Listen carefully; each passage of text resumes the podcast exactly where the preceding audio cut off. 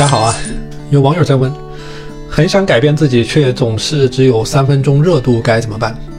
其实这个话题啊，是我们很多人在做自律的时候呢，都会经常遇到的话题，就是做任何事情只有三分钟热度。比如说，我想，嗯，这一个健康饮食。我想避免大吃大喝，然后我给自己立下了这样的一个 flag，然后我可以坚持一周的时间，我可以坚持两周的时间，但我却很难坚持更长的时间了。那这里我们说到的，你所谓的三分钟热度，一定是你对于你自己内心的渴望的一个不清晰，或者说你的内在的驱动力、自我的驱动力还不够强烈。那么要解决这个问题呢？哎，我们所要做的就是不断的对自己的目标进行梳理，这是第一个方面，就是你要不断的去寻找你为什么要做这件事情。无论是你早睡早起也好，无论是你去健康饮食也好，你去健康饮食一定是你想获得一个健康的身体，一定是你想有一个更好的身材。那么你需要不断的去对这个目标进行梳理，强化这个目标能够给你带来的一个正向的反馈。那比如说你要知道，哎，你的身材变得更好，你的身体变得更健康，